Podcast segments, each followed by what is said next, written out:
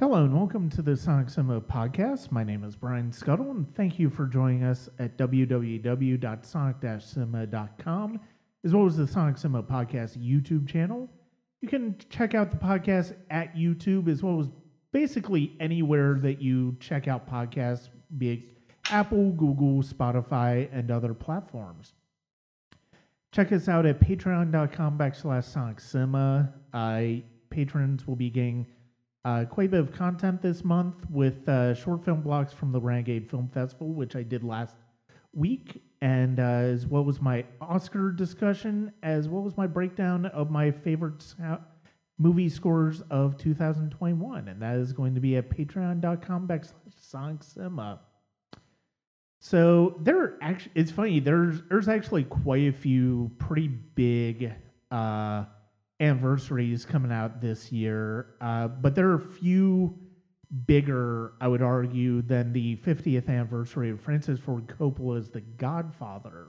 And uh, this is a discussion that um, my guest and I had been kind of toying with for a little bit, like ever since we first started talking about having him on the podcast. And he is the host of the Movie Loop podcast, which I was grateful enough to join in January to discuss silent cinema. It's a pleasure to have him back for this discussion on The Godfather. This is Carlo from the Movie Loop. Thank you very much.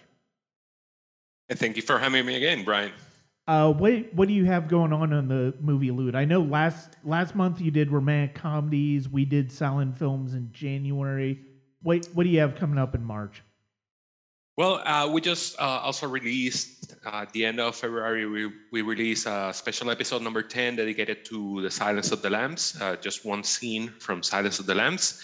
Um, we just record. We already recorded our next episode, which, which will be dedicated to the Oscars, this year's Oscars, um, and we're pretty much almost set for for all the year. I have I have almost all year set up already. I think I only have like two or three months uh, still to to to settle. But other than that, we have a lot of great stuff in store. All right, yeah, and I I really enjoy the format that you have over there. Uh, whether it's doing deep dives into this into certain discussions like we did with the uh, silent films, or some of the other ones where you're basically going through some of the movies that you uh, watch throughout the month and picking specific criteria. It's really a fun uh, podcast to listen, and I definitely uh, recommend it for people to check out. Thank you, thank you, thank you. So we are here to talk about The Godfather, and um, this is this is one of this, this is one of the landmarks of the modern age of movies. I think it's pretty safe to say, and uh, it's based on the novel by Mario Puzo, who co-wrote the screenplay with Francis Ford Coppola, and uh, it was the Best Picture winner for the 1972 movie year, and uh, it won Be- Marlon Brando Best Actor, and but did not win Coppola Best Director. Surprisingly, that went to Bob Fosse for Cabaret. I know when when first of all, when did you start? When did you watch The Godfather for the first time? I really, I was starting to think when preparing for the podcast. I was trying to think when was the first time, and eh, it wasn't. The Godfather is not a staple in local television. I live in Puerto Rico, um, so it's not a staple like maybe it is in the in the states. I've heard that it, it's kind of a staple maybe in Thanksgiving or around that time, Mm-hmm. but it isn't here. So I- I'm pretty sure I got to it when I started to get into films more seriously, probably in the 90s when I was in college or around that time. Uh, but but I think it's one of those uh, checkbox that I did pretty early when I started to really dig into into movies. Yeah. Yeah, I know for me it was kind of that. I think it was in high school was when I got to uh, watching it, or maybe if I just graduated from high school, it was somewhere in like that 94 to 96 range uh, for me. Yeah, I know it was before the 20th anniversary. I actually have not taken a chance to see the uh, restoration in theaters. Um, maybe I'll get a chance to this week. We'll see. But uh, I I know that um, one of the things that even even as I was starting to get into films, even watching it, not only one of the things I always find kind of fascinating about this film is not only is it is it an art artistically made film and you know won the Oscar for Best Picture, but it's also a very entertaining film. I think a lot of that has to do with the material that's drawing on, and you know one of the things I've always heard about Puzo's uh, novels that it's it's kind of pulpy. It's it's kind of it's kind of a pulpy mo- one. It's not necessarily intended to be taken as a serious a truly serious piece of literature. It's kind of like Peter Benchley's Jaws in that respect. But what Coppola does in his adaptation of it is he basically creates this just wonderful mosaic of basically basically making a de- defining uh, crime film as far as American culture goes. Yeah, and uh, one interesting thing is how to define this film, and I because when people talk about crime films, uh, they tend to think about more maybe more action oriented films, mm-hmm. and I'm not against that definition, but I tend to think mm, about this film more like a drama or yeah. a, a, even a family drama about people that happen to be criminals, yeah. not necessarily like a crime film uh, with lots of action. It's just that they are criminals. yeah. No, and I, I think that is that is definitely one of the more interesting aspects about the film is the fact that Coppola um, basically does create this world that's very insular. Uh, it's it's it's a very it doesn't have a lot of scope in terms of the locations that's taking place. I mean, we do have we do see Michael in Italy for a bit, but ultimately it's a very it's it's it's very much in New York and in that upper New York uh, crime family type world, and then as we go, and we can talk a little bit about the sequels, but especially when it comes to part two, you start to see that world expand. And I was actually um, when I saw Matt Reeves' The Batman uh, a few weeks ago one of the things that really stood out to me was one I and I likened it to The Godfather and basically what Matt Reeves does with Gotham is that it's a very insular world. It's very much focused on Gotham as as an environment and then you just see and it starts out with Batman, starts out with Penguin, Catwoman, all of them and then you see that world just expand as you get to know those characters as you follow those characters and it was it was and one of the things that I'm so fascinated by is when a filmmaker is able to create that type of world and just effortlessly create this epic sprawling narrative around it. I, I love I love the world that you the word that you used earlier, word mosaic, because like you said, there are so many pieces coming together into this film. There are so many uh, factors and characters and, and little little stories that combine into what we see in the end. Um, you see, you start seeing the, you start watching the film, and even 30 minutes in, the full story hasn't. I, I mean, Michael hasn't even come into place, which yeah. who, who, eventually uh, uh becomes the main character of, of, the whole trilogy, right? But 30 minutes in, you barely see Michael, and, I love that uh, setup, and, and, maybe we'll get to it um, uh, later. But I love the the setup of the the, the wedding. The yeah. wedding it's an excellent opening scene, and it sets up so many pieces and so many characters and so many stories. It, it, it's an excellent uh, uh staging ground for, for, everything that's going to happen after. Mm-hmm. Yeah, that that wing sequence. Uh, when I rewatched the movie Friday in preparation for uh, this for this discussion, that wing sequen- sequence is just brilliant in the way that Coppola constructs it because of the fact that you you start out with um you know you start out in the Don's uh, office and he's hearing he he's hearing these you know he's hearing people you know ask him for favors on uh, his on Connie's wedding day, and you also not only do you get an idea of who he is, who Tom Hagen is, to basically who every character is. Like every character, to a certain extent, is at least developed, at least in terms of who they are at the beginning, and even if we don't necessarily know where that's going to take them moving forward and you you get brush you get broad strokes about Michael, you get broad strokes about Fredo and Sonny and Connie and Kay. You you get these ideas of who these characters are. You see Clemenza, you see Tessio, and you like you said, you get the pieces in place for where the narrative's going to go, even if you're not entirely sure. And starting out with the uh, mortuary, um, the Undertaker's speech of, hit, hit, of "I believe in America," and you know how he, and it's like you're you're basically telling the audience essentially what the thesis is of why the Corleones to so many people are important.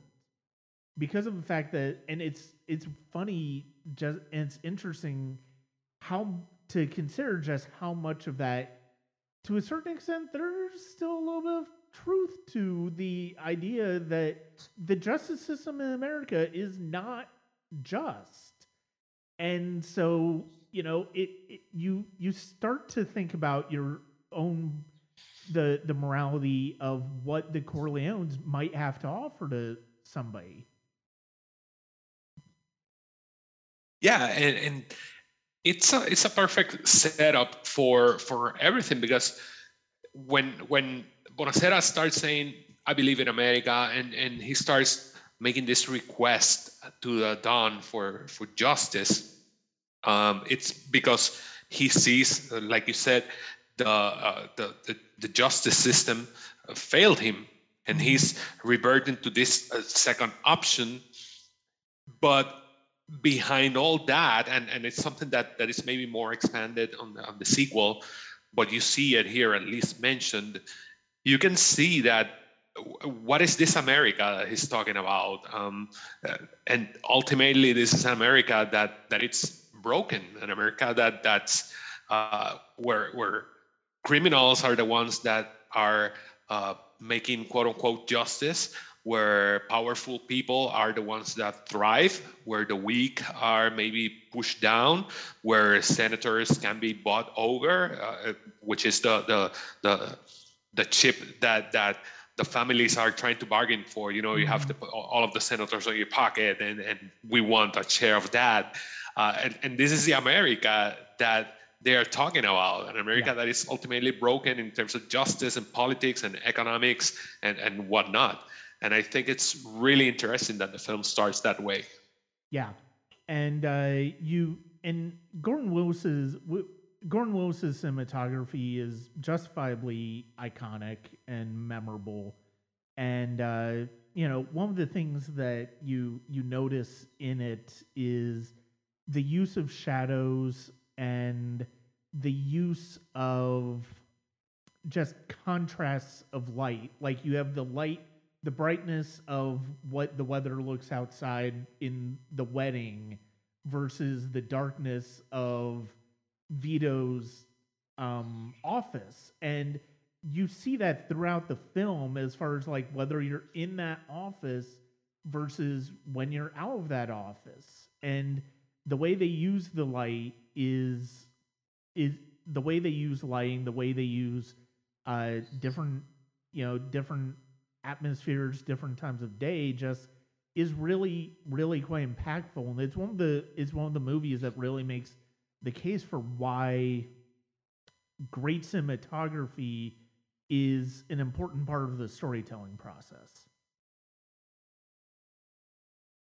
Yeah, definitely. And uh, like you said, this the, uh, I, I'm, I'm gonna I'm gonna maybe deviate a bit, but uh, it, this this reminds me of probably my favorite scene from the sequel, and probably one of my favorite scene, if not my favorite scene of all time from any movie, which is the scene between uh, Michael and, and Fredo at the uh, at the house in, in Tahoe. Um, and, and, it's a scene where they're talking uh, in this uh, room, extremely dark.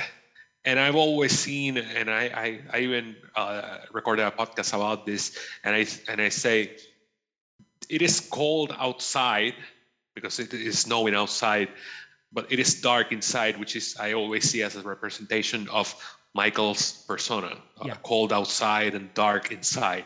And I think you can see something of, of that here, uh, but in respect to Vito, uh, it, mm-hmm. it is maybe hot, warm outside, which is more of his persona. Vito is warmer than than than Michael, uh, and, and, gentler and and kinder, uh, quote unquote, right? But it is still dark. There's still darkness inside, and that's mm-hmm. what you see when he's doing his business in the, in this office. Um, and, and, something that that struck me, I, I think it, it, it has always struck me uh, a lot, but I think I picked up on it more this time when I was rewatching it. But it's the thing that these people are constantly saying, you know, this is business, this is not family, or don't mix family with yeah. business, and yet everything they're doing is pretty much mixed up with family. Yeah. uh, here, here, here you have here you have a wedding, and during the wedding, they're making this quote unquote business transactions, um, and you see it all across the across the movie. I mean, the, uh, business and family is so intertwined all throughout the film uh, that you can you can separate it. I mean, even towards the end, Michael refers constantly to the family business, the family business, uh, and that uh, mix up of things uh, obviously extends to to to the the consequences of mm-hmm. it all for for a lot of the family members. Yeah, that's an inter. Yeah, that is an that is an interesting, very interesting point. and uh, yeah, it it basically like like you said, there really is not anything. It, it it just goes to show that for people like the Corleones, I mean, really anybody, it's like you can say it's business and not personal, but there's always going to be a personal aspect to it. I mean, you're you're right. There's not a personal. There's always a personal aspect to the way the actions are, to what actions happen here, whether it's the Don being shot down early on in the film when he when when he when he rejects the proposition of uh, getting in the drug business, or Sonny going after the Tattaglias and the other crime families in retaliation, or you know Michael, you know, or or Michael gunning. You know, he says, you know, it's it's not personal; it's strictly business when he's going to, you know, when he's going to the restaurant. But the fact of the matter is, it's like, of course, it's personal for him because of the fact that he wants to. He he's going to get revenge, and as much as yeah. he wants to say it. Um, but yeah, you're the. As an excellent point on the uh, use of uh, light and darkness, especially when it comes to Vito. And one of the things that's really interesting about Vito Corleone in this movie is the fact that he is you you get the you get the sense that age has maybe and you don't really notice it completely until the second one where you see the rise of Vito Corleone and the De Niro performance but as as he's gotten older you you kind of because really, Vito Corleone in this movie does not want anybody killed. Even even the person who wants justice for his daughter, he's like, don't don't kill this person. Just just you know just injure him. You know, and so he he doesn't want vengeance against the people who've been trying to take his family down. He wants to make peace for his family and you know the the biggest victim really that we see Vito, you know, have is the horse, the producer's horse. And uh, it's it's really and that is one of those things that just really it's one of those moments where you start to see the contrast in the way he operates things to the way that Michael was going to operate things as he gets close more and more into this world. Yeah, and obviously we, there's a gap between what what we see from Vito uh, from his rise, which is very, very, very early on in his rise uh, in Godfather 2, and when we see him here in The Godfather. So there's a gap there, which maybe we don't know he did business during that time um, and how he handled things. But but I agree. I think that uh, juxtaposition of how Vito uh, did business and how Michael, uh, who shows to be uh, proves to be more cold and ruthless, um, it, it, does his his uh, his thing, and I think that extends. I mean, you can see there's a difference, and I go back to to what I said about Vito's warmth and and, and quote unquote kindness. Um, you can even see that in his relationship with his wife, and, and it's something that I at least wanted to bring at some point. Um, I think the role of of um, Vito's wife is, even though it's mostly a background role, uh, it's I think it's really important because you can see, despite what I was saying, you can see there's a there's a separation. I mean, there's a respect of of of what we're doing and how we are doing it, which is something that Michael could not achieve with Kay. Yeah, uh, he, he wasn't able to to achieve that with Kay, and and you see uh, the consequences of it later on the on the other on the other movies, um, and you even see at some points uh, uh Vito's wife even intercede at some point. Don't don't interfere. Uh, I think it's um, when they're having dinner uh, and, and Sonny uh, after Vito's, I think Vito uh, was was injured, and they are having dinner, and Sonny's talking business at the table, and they're starting like like uh, fighting or, or arguing, and, and, she says, "No, don't interfere," and and you can see a bit of that. I, there's definitely a difference in in both, uh, and, and, I think that's a, a very very very strong point and, and strong uh, message that the film sending through. Uh, if if that is what ultimately is the downfall of Michael, uh, we don't know, but at least we saw that Vito managed to have a quote unquote this relatively successful run yeah. uh, as a Don. But even even despite that, you can you can see that he probably achieved that that uh, that role as Godfather uh, not by keeping his his hands clean. I mean, when he uh, meets with all the families and he throws that veiled threat when he says, uh, "If anything happens to my son, any accident, if he's shot by some police or if some lightning bolt mm-hmm. Uh, hits him, uh, some people here are gonna are gonna pay for that." Yeah. Uh, so you, you can see that that he's obviously a threatening figure, and, and he probably had to dirty up his hands at some point. But he's at he, he's at a point in his career where, where he doesn't need that, and maybe he doesn't want that. I don't know if it's regret or or or, uh, or something, but uh, or or that uh, aspirations of legitimacy that that also Michael wants or or thinks he wants. But but I think it's an interesting contrast. Mm-hmm. Yeah, yeah, and it's you know it, it's hard to it's hard to think about just the first film on its own terms without considering at least the first sequel.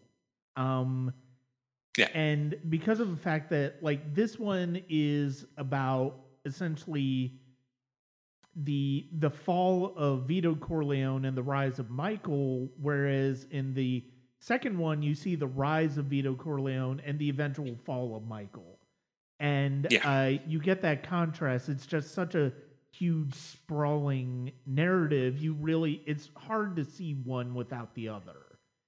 Um, and uh, it's it's just really the way that Coppola envisioned this as a filmmaker, as a writer, uh, you know, and and just just really looking at this from the as as you know, it's funny because of the fact that I mean Coppola is very much in in a way there that to a certain extent you could almost say Coppola is sort of become a godfather in his own right because of you see how much of his family has become filmmakers and to a certain extent how some of his his family his the the people who've come after him have sort of have sort of taken taken the reins from him little bit as opposed to uh you know him just being this towering towering presence yeah and and the way he the the the grasp he had on the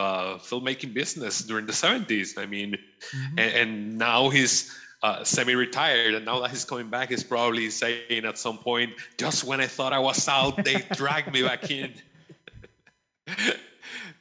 yeah. Let, us hope that that he, he gets to make that final film. I, I do too, because I know he was he was originally gonna make uh, Megalopolis in. Uh, around the time that 9-11 happened and that's part of the reason why he ended up yeah. shelving it uh, so i do i do hope he gets he's able to get that off the ground and uh, at least give us one one last big epic yeah but yeah you're right about him in the 70s he he's just such a like few filmmakers have had quite a run as the godfather the godfather 2 the conversation and apocalypse now i mean that that's yeah. that's that's just as much of an all timer run of films as anything. And as much as I love The Godfather, I do think Apocalypse Now is probably his best film of that just because of how much he was able to wrestle the chaos of that production into something yeah. that is just absolutely singular as as a story. Yeah. Yeah, yeah, you definitely have to give him uh, credit for that because um, to make something uh, when you see uh, we did talk a bit about uh, Hearts of Darkness, right, uh, in our documentary episode, yeah. but to to think that he could make something so great uh, and, and, at least coherent out of the mess that that that was the the film that it's it's impressive. Yeah. Yeah. Uh, I would, of course, be remiss if I didn't mention the score for Nina from Nino Rota, who was uh, Fellini's longtime composer. Um, that's what he's best known for outside of The Godfather. Didn't win an Oscar for this. wasn't even nominated for technical reasons. Um, I'm I'm still kind of baffled by that.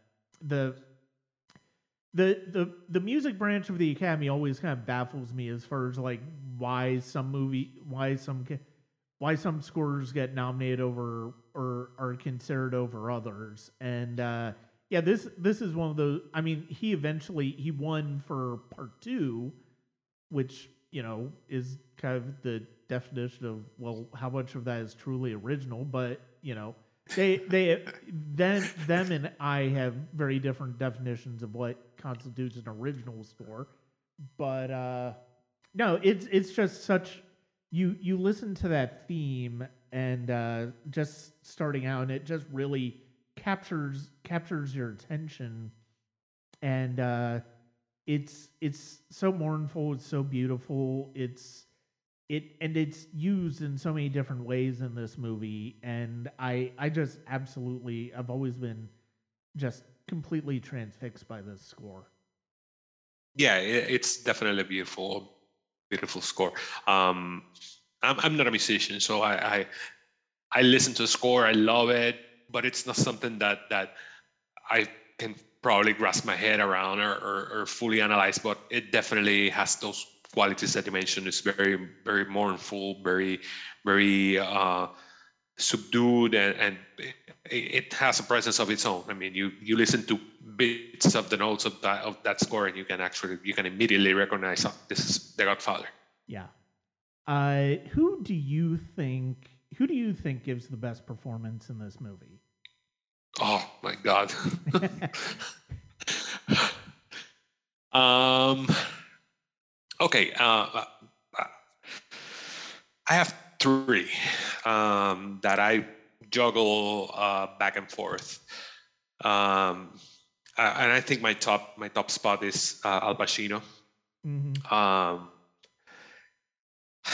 and maybe my second, and, and, I don't know if this, this maybe might be surprising, but Robert Duvall is amazing. This film, Mhm. I mean, he's he's he's incredible, and I think it's the most subtle or, or nuanced performance of of the bunch. Yeah. I think um, he's he's amazing. I mean, I, I even wrote it. I, I was taking my notes, and at some point I wrote, uh, "Duvall is amazing in this," which is something that I've always been aware of, but but I had to write it down. You know, I have to say this.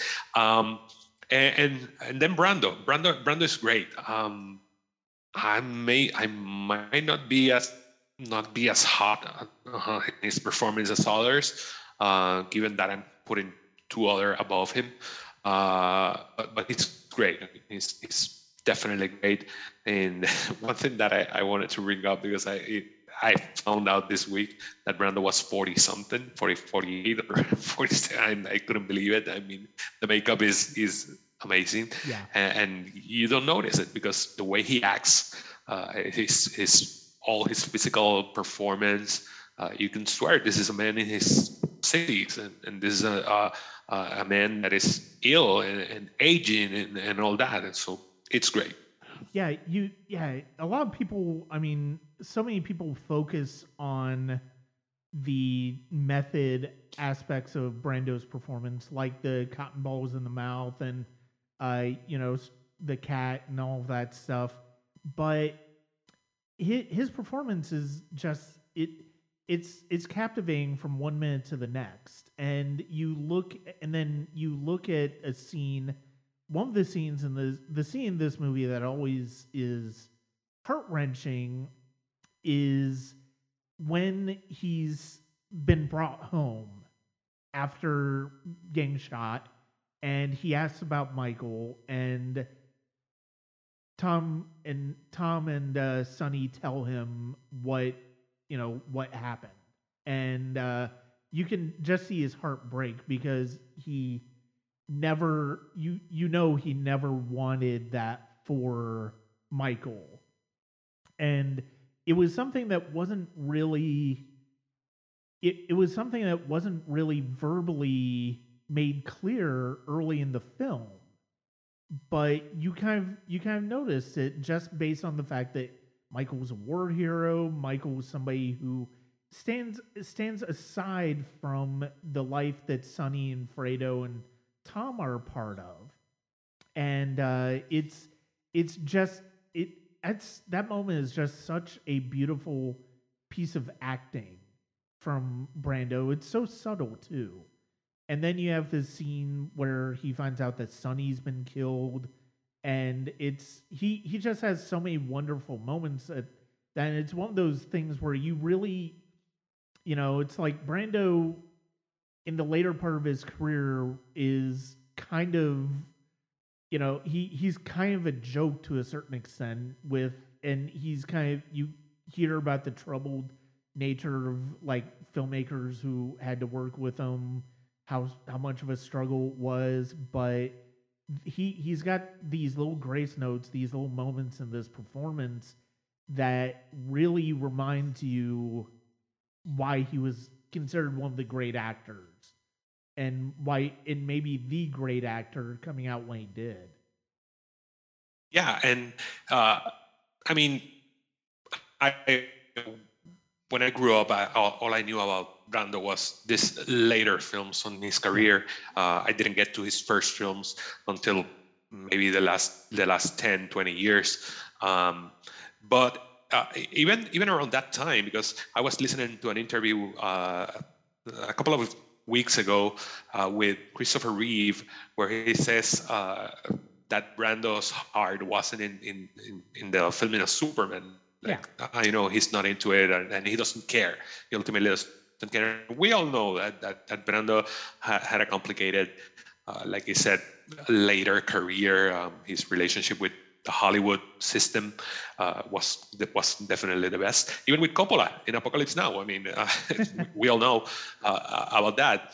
Um, and and later on, it becomes, like I said, more of a joke. I mean, the score, the island of Dr. Moreau, uh, all the, the, the stories that you hear about whatever happened during the filming of those uh, movies is maybe more interesting than the films itself. Yeah. Um, but he, he, he's so great in this and like you said there are so many little things so many little gestures so many facial expressions uh, raising of an eyebrow the the, the nod of, a, of the head um, so many little details i mean even little little things like even something as inconsequential as the cat um, yeah.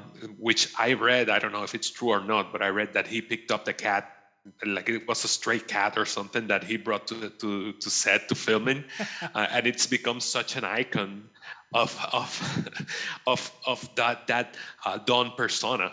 Mm-hmm. Uh, but, but so such great things, and the thing that and you mentioned it, but I think the thing that we get more of his character there, especially towards the later, the, the second half of the film, is regret.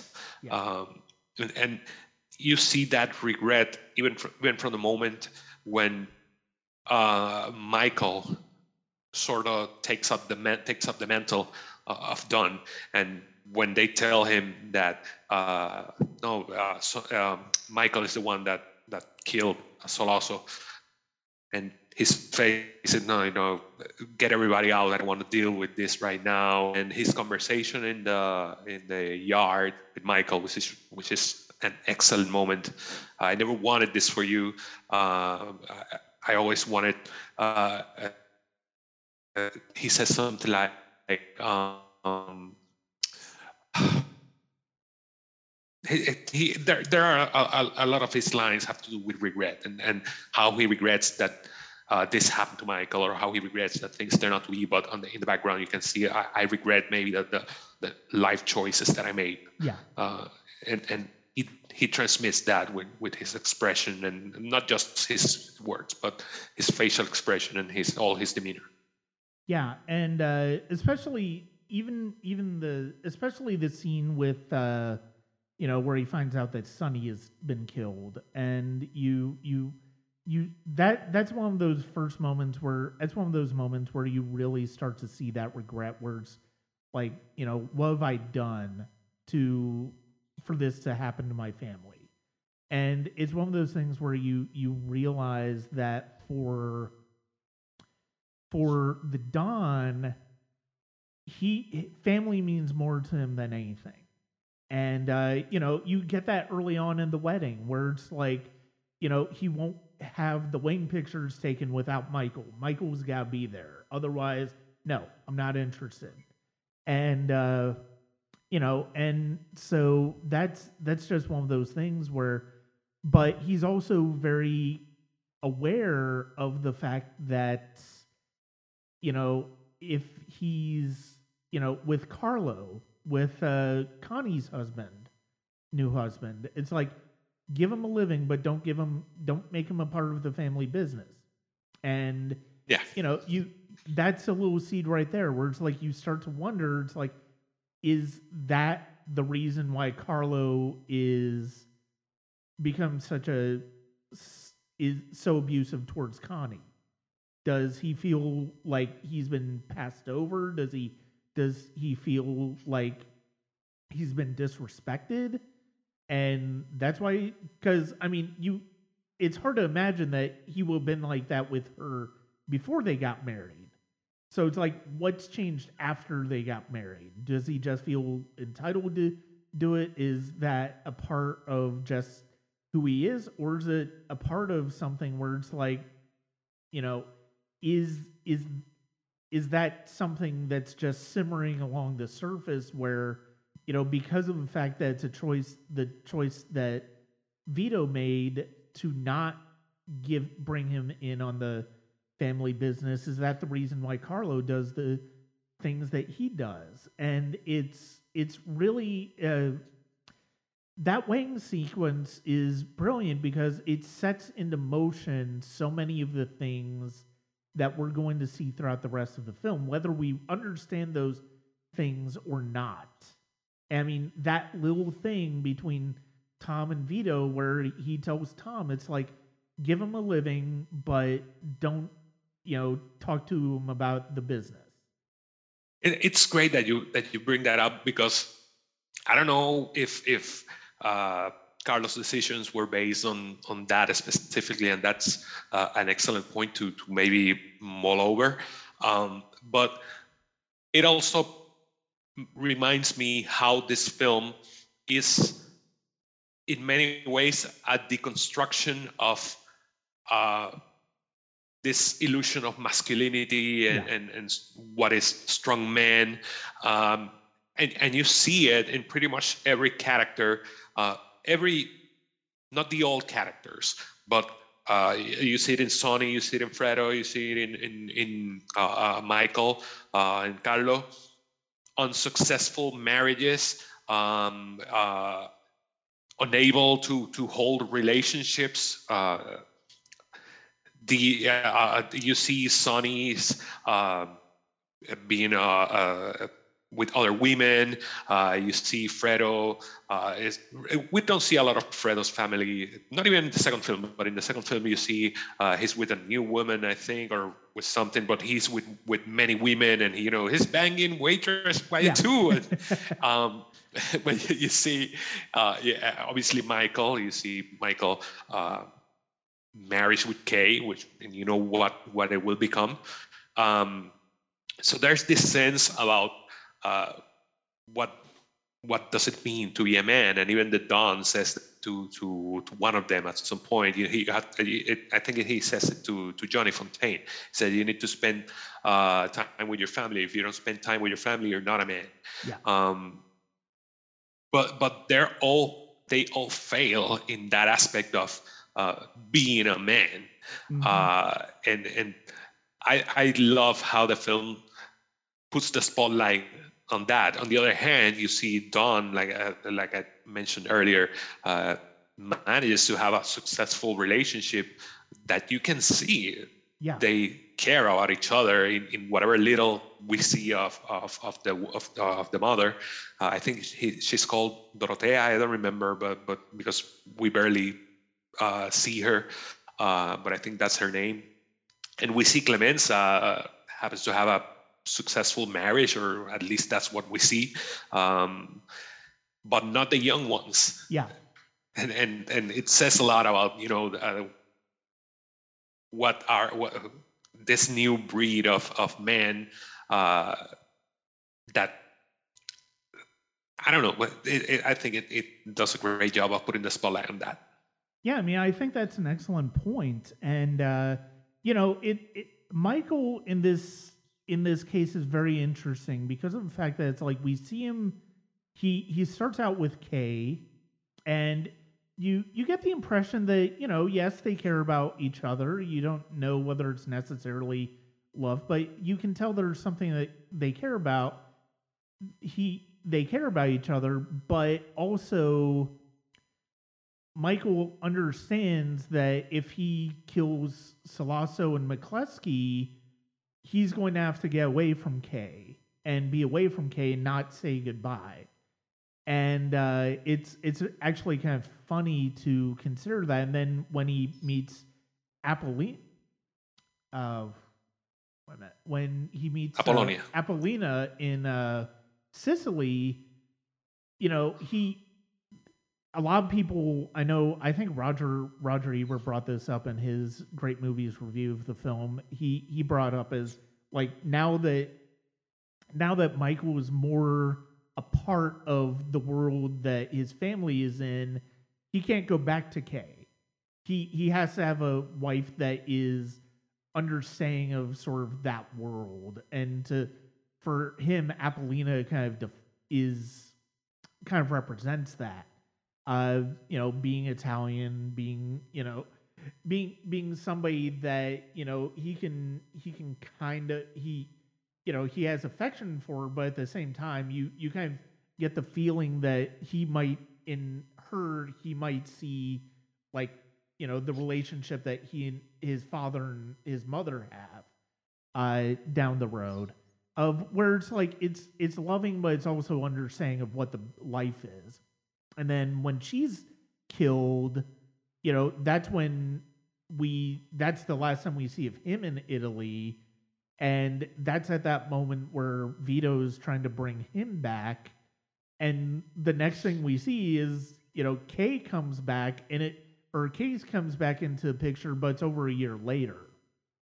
And you kind of wonder it's like well why did it take him so long to to reach out to her and is it just because he was being cautious? Or is it because of the fact that he wasn't quite sure whether he could bring her into what his life is going to be now? And uh, you definitely see the difference between the two from that opening before he kills Sollozzo and uh, McCluskey to the ending where he they're back and they're reunited and they get married and have a family start to have a family but there's a distance. And i mean of course that distance is perfectly uh, illustrated in the the climax of the film which will send emotion everything we see between them in part two. Yeah, and uh, I, I one of the things I, I wrote in, in my notes, and um, maybe it's like you said, maybe what he sees in Apollonia is someone like his mother, is someone that that will uh, with with whom he, he can have a relationship, uh, but there can be that divide, something that maybe with Kay wouldn't be possible, and we know it's not possible. Uh, but I also wonder, and this is something obviously that the film doesn't doesn't and can't answer. But I always wonder if this time in, in Italy in Sicily could could have been his out. Yeah. I mean, if if it could have been his way out of this, and if he didn't have to come back, if he would have stayed there, maybe managed to get out of the family uh, and, and not get into this crime.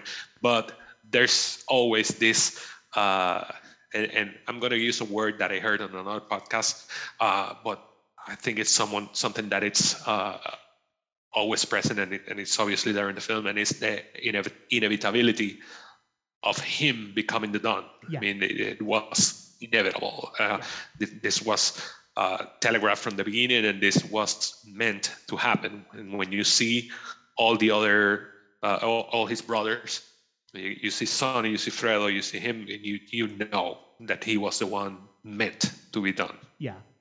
Yeah, because of the fact, I mean, you know, you don't even need to necessarily see Fredo to know that he doesn't necessarily have the personality for it. And then that's further accentuated in the uh, trip to Vegas with Moe Greene. And uh, you know, he he's he's always going to be somebody who he he's he's essentially going to be a follower but you know, because of the fact that he's older than Michael, he's always going to feel like he should have been considered more of a more of a vital part of the family than he really is. Uh, you know, we, we talked a lot about Carlo and uh, Connie. We haven't really talked about Talia Shire.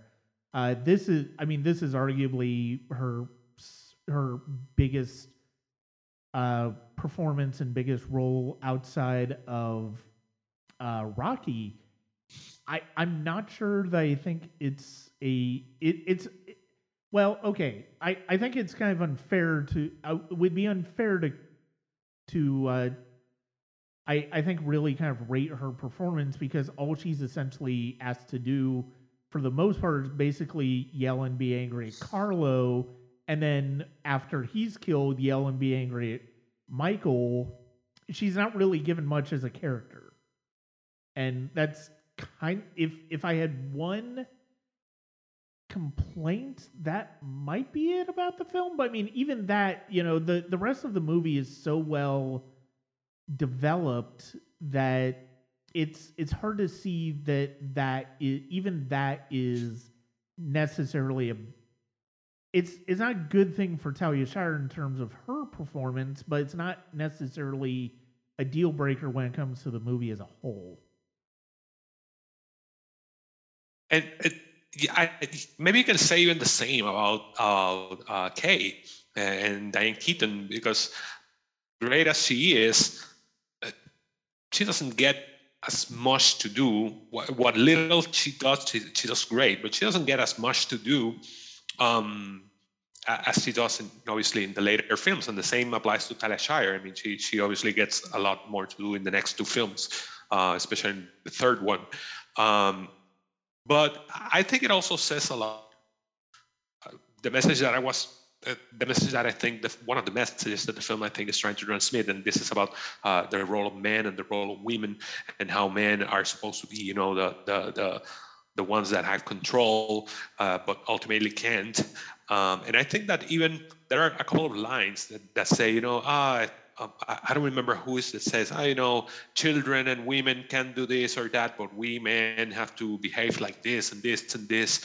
Um, and I think it, it, it allows these female characters, uh, and and I think that we see it in in in Connie, to say, you know, if, I want a, a, seat at the table, so to speak, or if I want uh, to have some agency uh, in my life, I need to act like this and I need to do this. And obviously, if we expand this to, to the next two films, uh, like I said, especially in the third one where she has a, a more meat to chew on, uh, you can see that she becomes uh, as ruthless as, as his brothers and mm-hmm. as his father.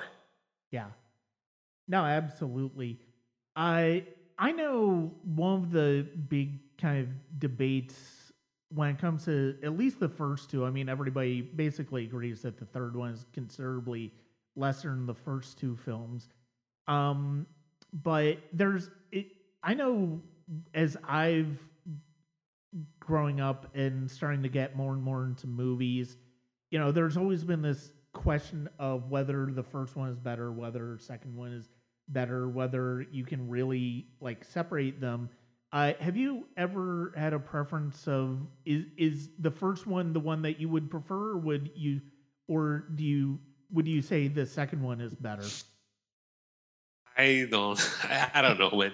Um, I I tend to go back and forth. Um, I, I think both are excellent, and I I usually see them as just one one continuous story. Yeah. Uh, and I, I, it's hard for me to separate them. I think that the more, uh, which you mentioned earlier, uh, the more um, smaller scope, so to speak, of the of the first one, I think it's a benefit to the film. Um, but I don't think that the, the second one, when when uh, expanding the scope, I don't think it loses it, it loses uh, focus. I think it, it it's great as well. My favorite scene, like I said, of pretty much uh, I think of every film is the scene like I mentioned of Fredo and and and, Michael. Uh, it's obviously on the second one, but I think I can make a case for three or four scenes in the original that I would rank just about as highly, and and I wish I we can get at least to one, uh, which is my favorite, just to to to talk a bit about it. Um, but but they're they're great, and I even I will throw a bone to the third one, which usually gets uh, gets a bad rap, uh, and I think the third one uh, gets too much undeserved hate. Yeah. I think the third one uh, it's a it's a great film on, uh, on its own.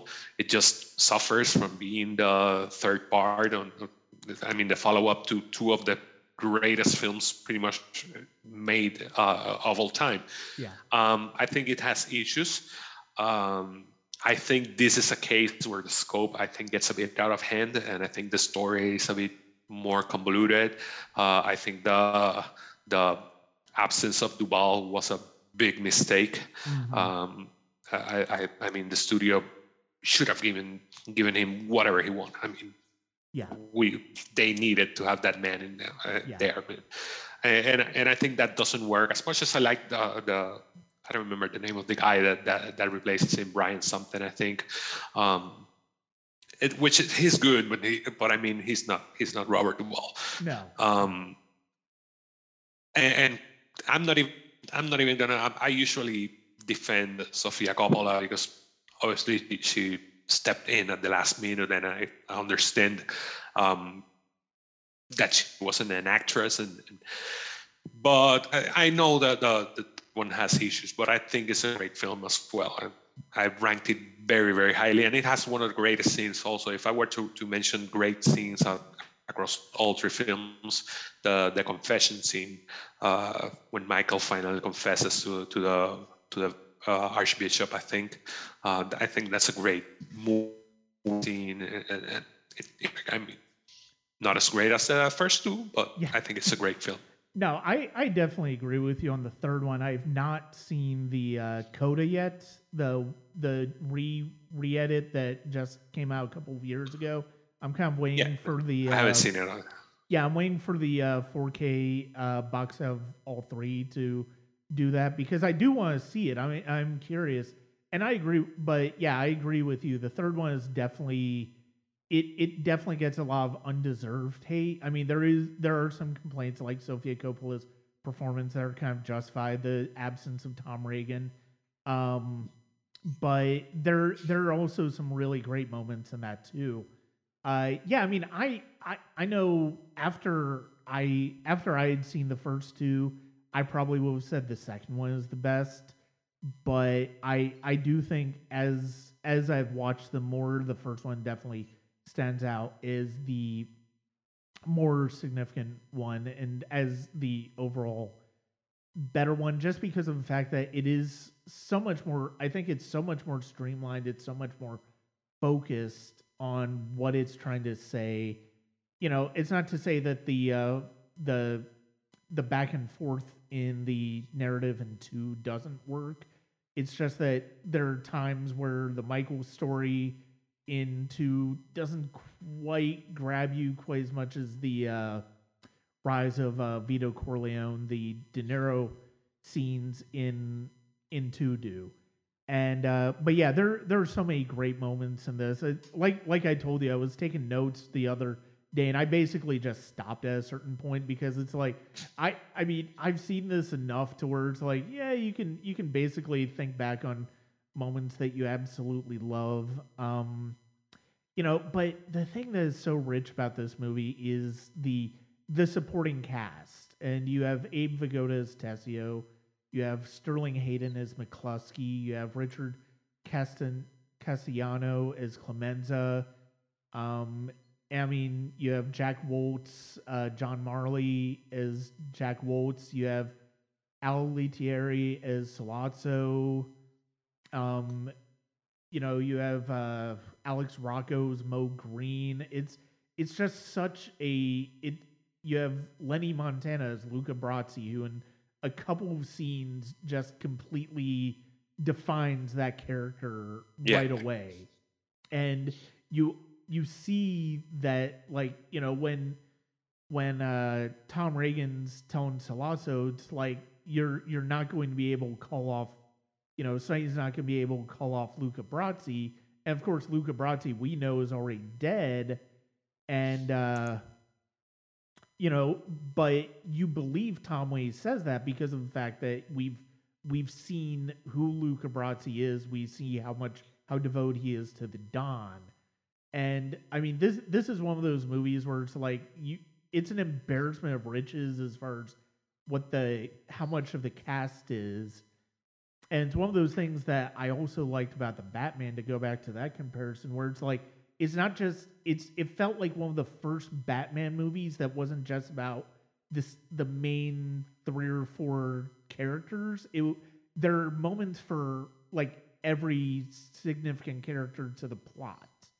And I really love that about that. And I, I do feel like that's something that they learned from The Godfather. Yeah, you got you, you're making me want to watch uh, the Batman. I need to get on that. no, yeah, definitely. Every every every supporting character is great. And uh, you mentioned Luca Brasi, and he has uh, a few great moments. Uh, I love how you see him rehearsing his speech outside of, of yeah. the Don's office. And then he, even when he walks in, he fumbles it and has to pull, pull out a paper. Uh, so you get to see uh, that he's maybe not the not the brightest bulb, uh, but but very devoted, very very dedicated, and very. Uh, so, like we said earlier, those are just some of the stories that you see uh, introduced during that wedding, and I love uh, how we get all of that uh, in those those brief moments. Um, Johnny Fontane. Johnny Fontane is great. Um, yeah. I, I don't remember the name of the actor, but he's great. I love the scene when uh, Michael is finally, you know, uh, recollecting his dues and saying, you know, um, uh, that, that don't help you before, so now you're gonna have to uh, sing at the studio at, at, the at the hotels, and maybe you can get some more people from the movies. And his expression is uh, it's priceless because you see you know, I'm tied up. There's a phase of I'm doing this, but I don't really want to do this. Yeah. but I, I because it, it's a debt I have, and it's a debt I, I don't want, but it's a debt I have. So uh, I love I love that that little scene. What what are what are some of you know we we've touched on a couple of uh, couple of our favorite scenes. What are, what are some more of the ones that really stand out for you? Oh man, um, I, I am gonna uh, I'm gonna mention two, um, and I think they're probably two of the most iconic. And I'm gonna start with not my favorite, but uh, I think the whole scene uh, where Michael uh, at the at the diner or at the restaurant with McCluskey and and and Sollozzo, it's an excellent scene. I mean, mm-hmm. um, I love how uh, Coppola Coppola it's so patient to to build that um, and the way the tension he builds that um, and I love Pacino's expression in his face and the way Coppola fixes on, on his face and he draws that I mean Pacino uh, Michael gets some clear um, hints of what to do from Clemenza. You know, you have to do this, you have to release the gun, you have to let it fall, you have to come out. And Sonny says says the same. You know, you have to come out banging, and you have to two on the head to each and he doesn't do any of that. No, he doesn't. it, it's funny because he doesn't do, he doesn't follow. No, he doesn't follow the instructions. I mean, he comes out and he just sits again and he listens to it and he waits and waits. And I love that that that long pause as they are mm-hmm. talking and you can see the focus on on, on Michael's face is great. Um, and then he doesn't drop. I mean, he's he's pretty much he waits until he's just about outside of the of the as he's walking outside of the restaurant, that's when he drops it. Yeah. Uh, but but I love that scene. I love that scene, and obviously uh, any scene that you get Sterling Hayden. I mean, such an icon of of, of film noir, uh, and, and, to see him there, it, it's great. But uh, my my favorite, my all time favorite scene from the first one is the hospital scene. I mean, mm-hmm. that that scene, that whole scene, it's so great. And this is something that everybody everybody will, will, will say, but you know that really becomes the Don. I mean, and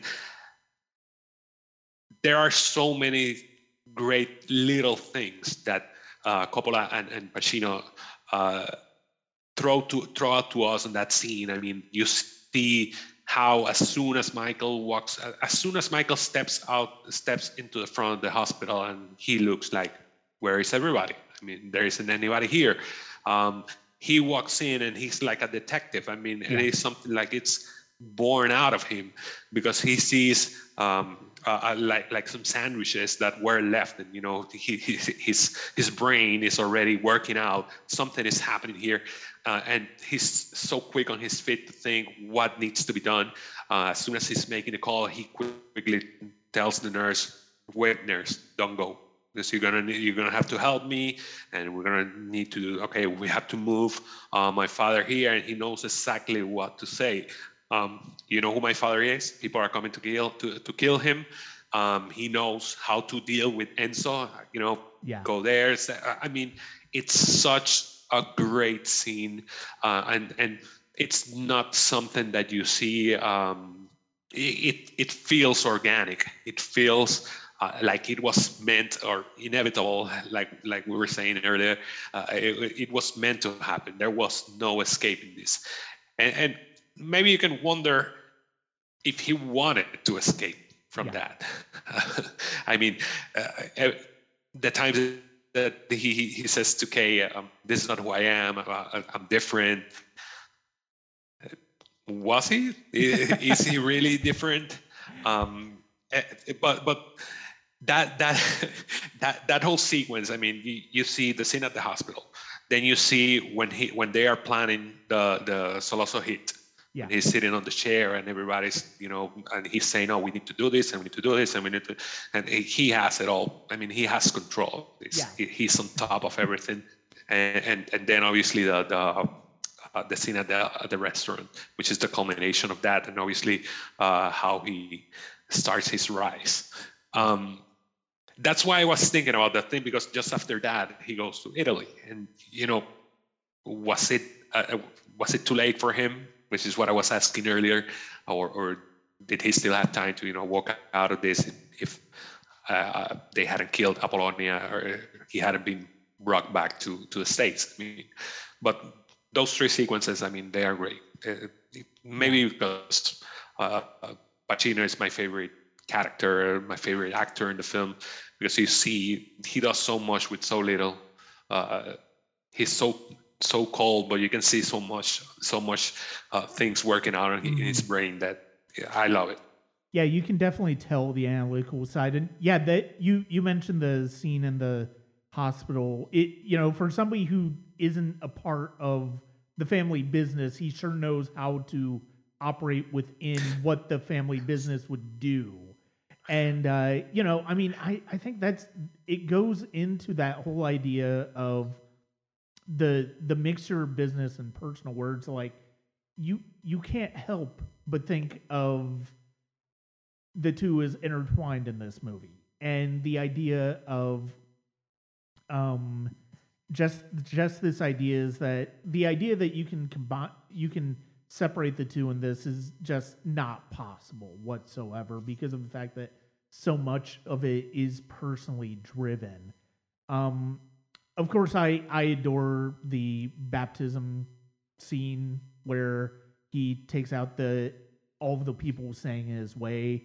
The use of the passacaglia fugue in c minor by bach is to score that scene is just brilliant and of course there's the scene where um clemenza is uh where clemenza and Paulie are driving and uh Paulie they they kill Paulie because he was not there for the Don and of course there's the famous line it's like leave the gun take the cannoli.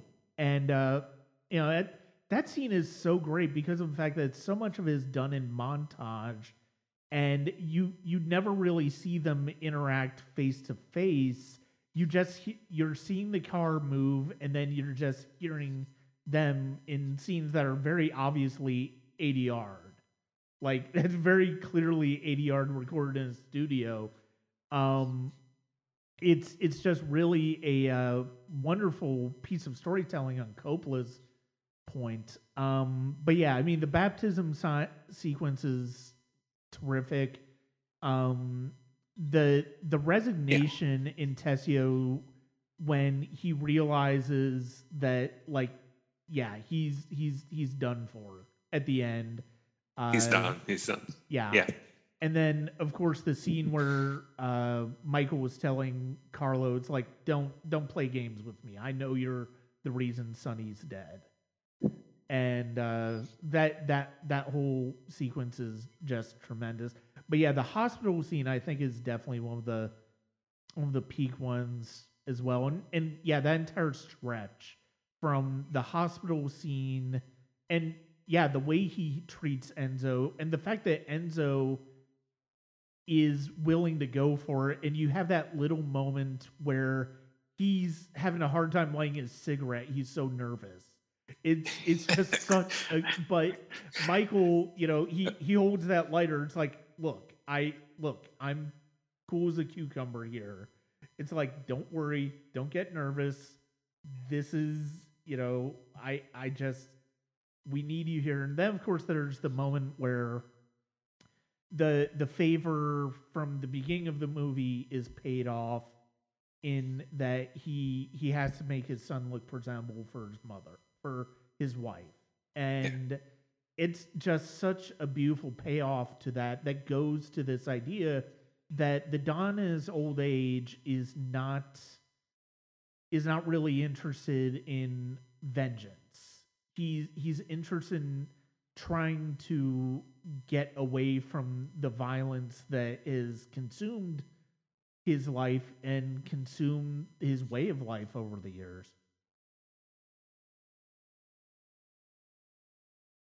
Yeah, and you you mentioned one of the things you mentioned uh, from the from the Clemenza and scene is the the famous line. I mean, um, leave the gun, take the cannoli, and that's an, yet another instance where you see that business and family are really not separated at all because you hear as soon as he's living with Paulie, I think you hear his wife saying, "Ah, don't forget the cannoli" or something yeah. like that.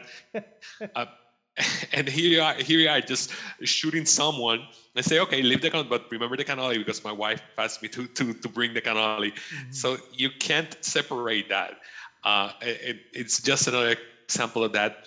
And one of the things that I wanted to bring out, um, which is something now that you mention again, um, uh, the, the favor with Bonasera, uh, is that Enzo, uh, the, the, the baker, that's that was technically that's another favor because you also see Enzo, the the, um, the father of Enzo, asking for a favor. You know that he he.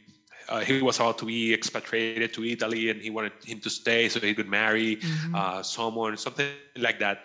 Uh, and it's something that you can see from the beginning that everything for this family is a business transaction.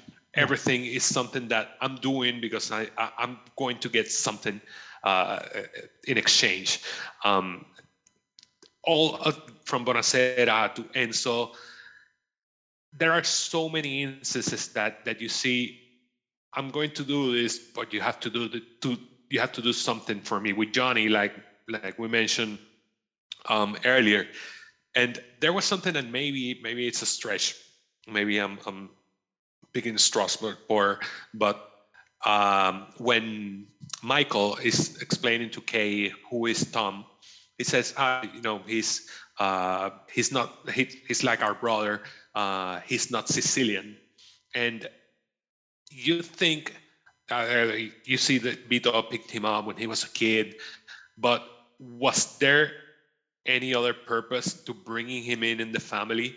Um, I mean, did Vito was was Vito thinking, you know, I'm going to bring this kid and I'm going to take care of him, but eventually he's going to help me with this and this and this because he's not Sicilian, mm-hmm. and I'm mm-hmm. going I'm going to groom him to to be my assistant, my lawyer, my consigliere. Um, so I, I, even had that in my mind. Maybe, like I said, I'm stretching, but uh, to go back to my point, you see how everything everything is like a business transaction. Luca Brasi. I mean, Luca Brasi comes and later on, you know, say, okay, call Luca Brasi because we need him now. Uh, your Don needs you. Uh, Bonasera, Enzo, Johnny, uh, uh, everybody, everybody's involved, and, and you see the thing that all these business transactions are being held um, in in in a wedding, in a funeral, in a baptism. Um, it, it, the office, in the house, and another thing that that uh, I picked up, it's always there, but I kind of noticed more is that pretty much in every scene, there are kids running around screaming and playing and crying uh, in the middle of all this underworld business. And I think that's that's uh, uh also notable. Yeah. No, and uh, one of the one of the last things I want to bring up, uh, and talking talking, and you talking about the fact that so much of this is a business transaction is, you know, it, it's one of those things where it's like, we know from what Vito said that he didn't want this life for Michael, but you listen to some of the things that he had aspirations for with Michael, you know, politician, a senator, maybe even a president. It's like you can't help but, you know, thinking about in this context, that would just be another thing to benefit Vito because then he's got a son. You know, you you look at the possibilities of corruption there, and you know, is and he knows Michael as well as anybody in terms of his loyalty to family. Is that another sense of you know we're not going to bring Michael into the family business? But we're also not going to keep him on we're going to keep him on a relatively short leash too. Yeah that, there there's an interest in the future there and maybe not not uh, entirely related to that point but something that i remember from that uh, conversation about the senator you know senator um, Senator Corleone, Governor Corleone, is that Vito says to to uh, to Michael, I, I, I thought you were you were going to be the one who holds the strings. Yeah. But later on, and, and, and, like I said, we, we, see this here, but maybe more in the in the second part. Uh, who's actually holding the strings? I mean, yeah. all the time, you know that that the Corleone and the, and to a certain extent, which is maybe a reality in in in the America uh, that we're talking about, who holds the strings? Is it the politicians or is it the powerful uh, businessmen and and and businessmen, uh, uh, uh, legal businessmen and illegal businessmen are they the ones that are holding the strings? You know, the mm-hmm. corporations, the underworld, and whatever. Uh, they are the ones that are moving the pawns around and buying politicians so they can decide on their favors. And I think that is probably one of the reasons why the Godfather still endures so much is that those, you know, unfortunately, those themes have not really gone away from the idea of so- society. And this was this was like right around the time of you know this was not quite Watergate when the movie came out, but like certainly the second one was right smack in the middle of Watergate. So you have this idea of corruption. You have this idea of uh, strong people, and I mean by that point, even even by that point, you kind of had a feeling of who Nixon was as a politician and it's it's just really is really fascinating to see that these and and kind of depressing to see how these ideas are still relevant and you know even even away from those ideas Coppola has still managed to make them a movie that is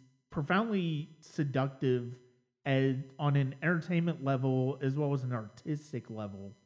And uh, it's you know the the god that's one of the reasons why the godfather is still going to endure. That's why you know i mean you know even with great gangster movies afterwards like goodfellas like the departed i mean the godfather will always stand just a little bit above those because of the fact that it's it's done something you know, Scorsese does the same kind of thing, I think, in Goodfellas, but in a very different way.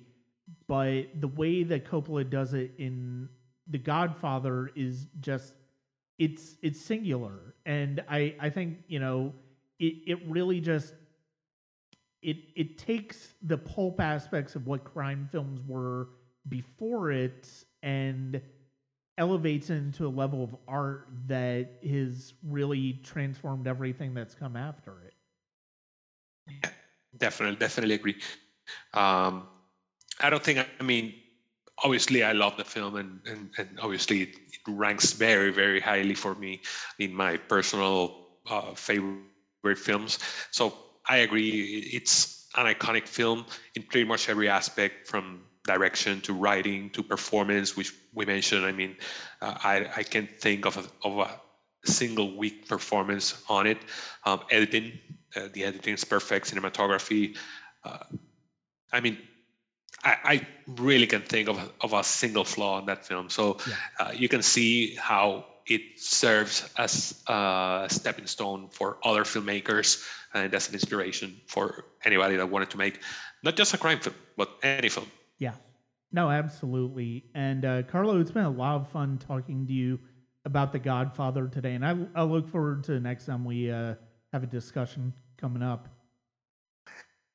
Definitely. Thanks for thanks for inviting me and it was an, an honor and a lot of fun. Like i said always time always fun to to talk about one of my favorite films. And uh, where where can people find you online so uh, they can look out the Movie Loop on any podcasting platform spotify google podcast apple podcast uh, iheartradio um, castbox anywhere.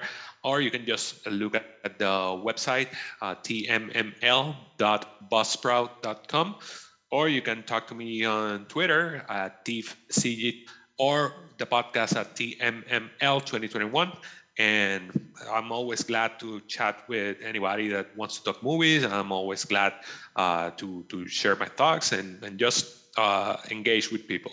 Yeah definitely hit carlo up on uh, twitter. It's it's really fun to interact with him, and uh, I'm I'm I'm glad to have gotten to gotten to know you and to uh, you know continue discussion that we've had discussions we've had on Twitter and podcast form between our two shows. So uh, yeah, thank you very much for joining me.